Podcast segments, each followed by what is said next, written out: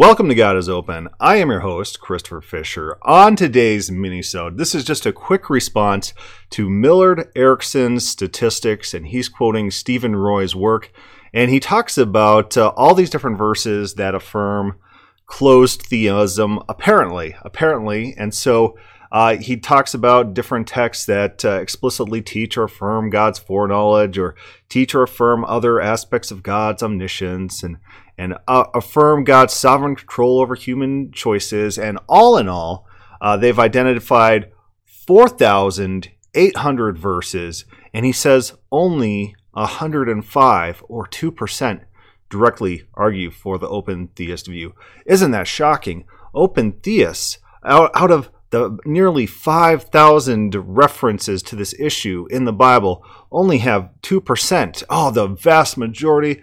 We are being crushed. Look at those statistics. How do you argue with statistics like that? But wait a minute. Maybe we got a trump card. What's this? It's a Howard Elseth book.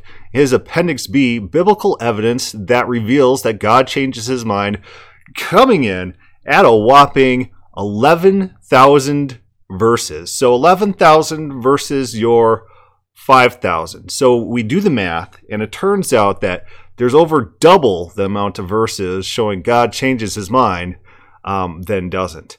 And so doing the statistics game, we, we just do the math.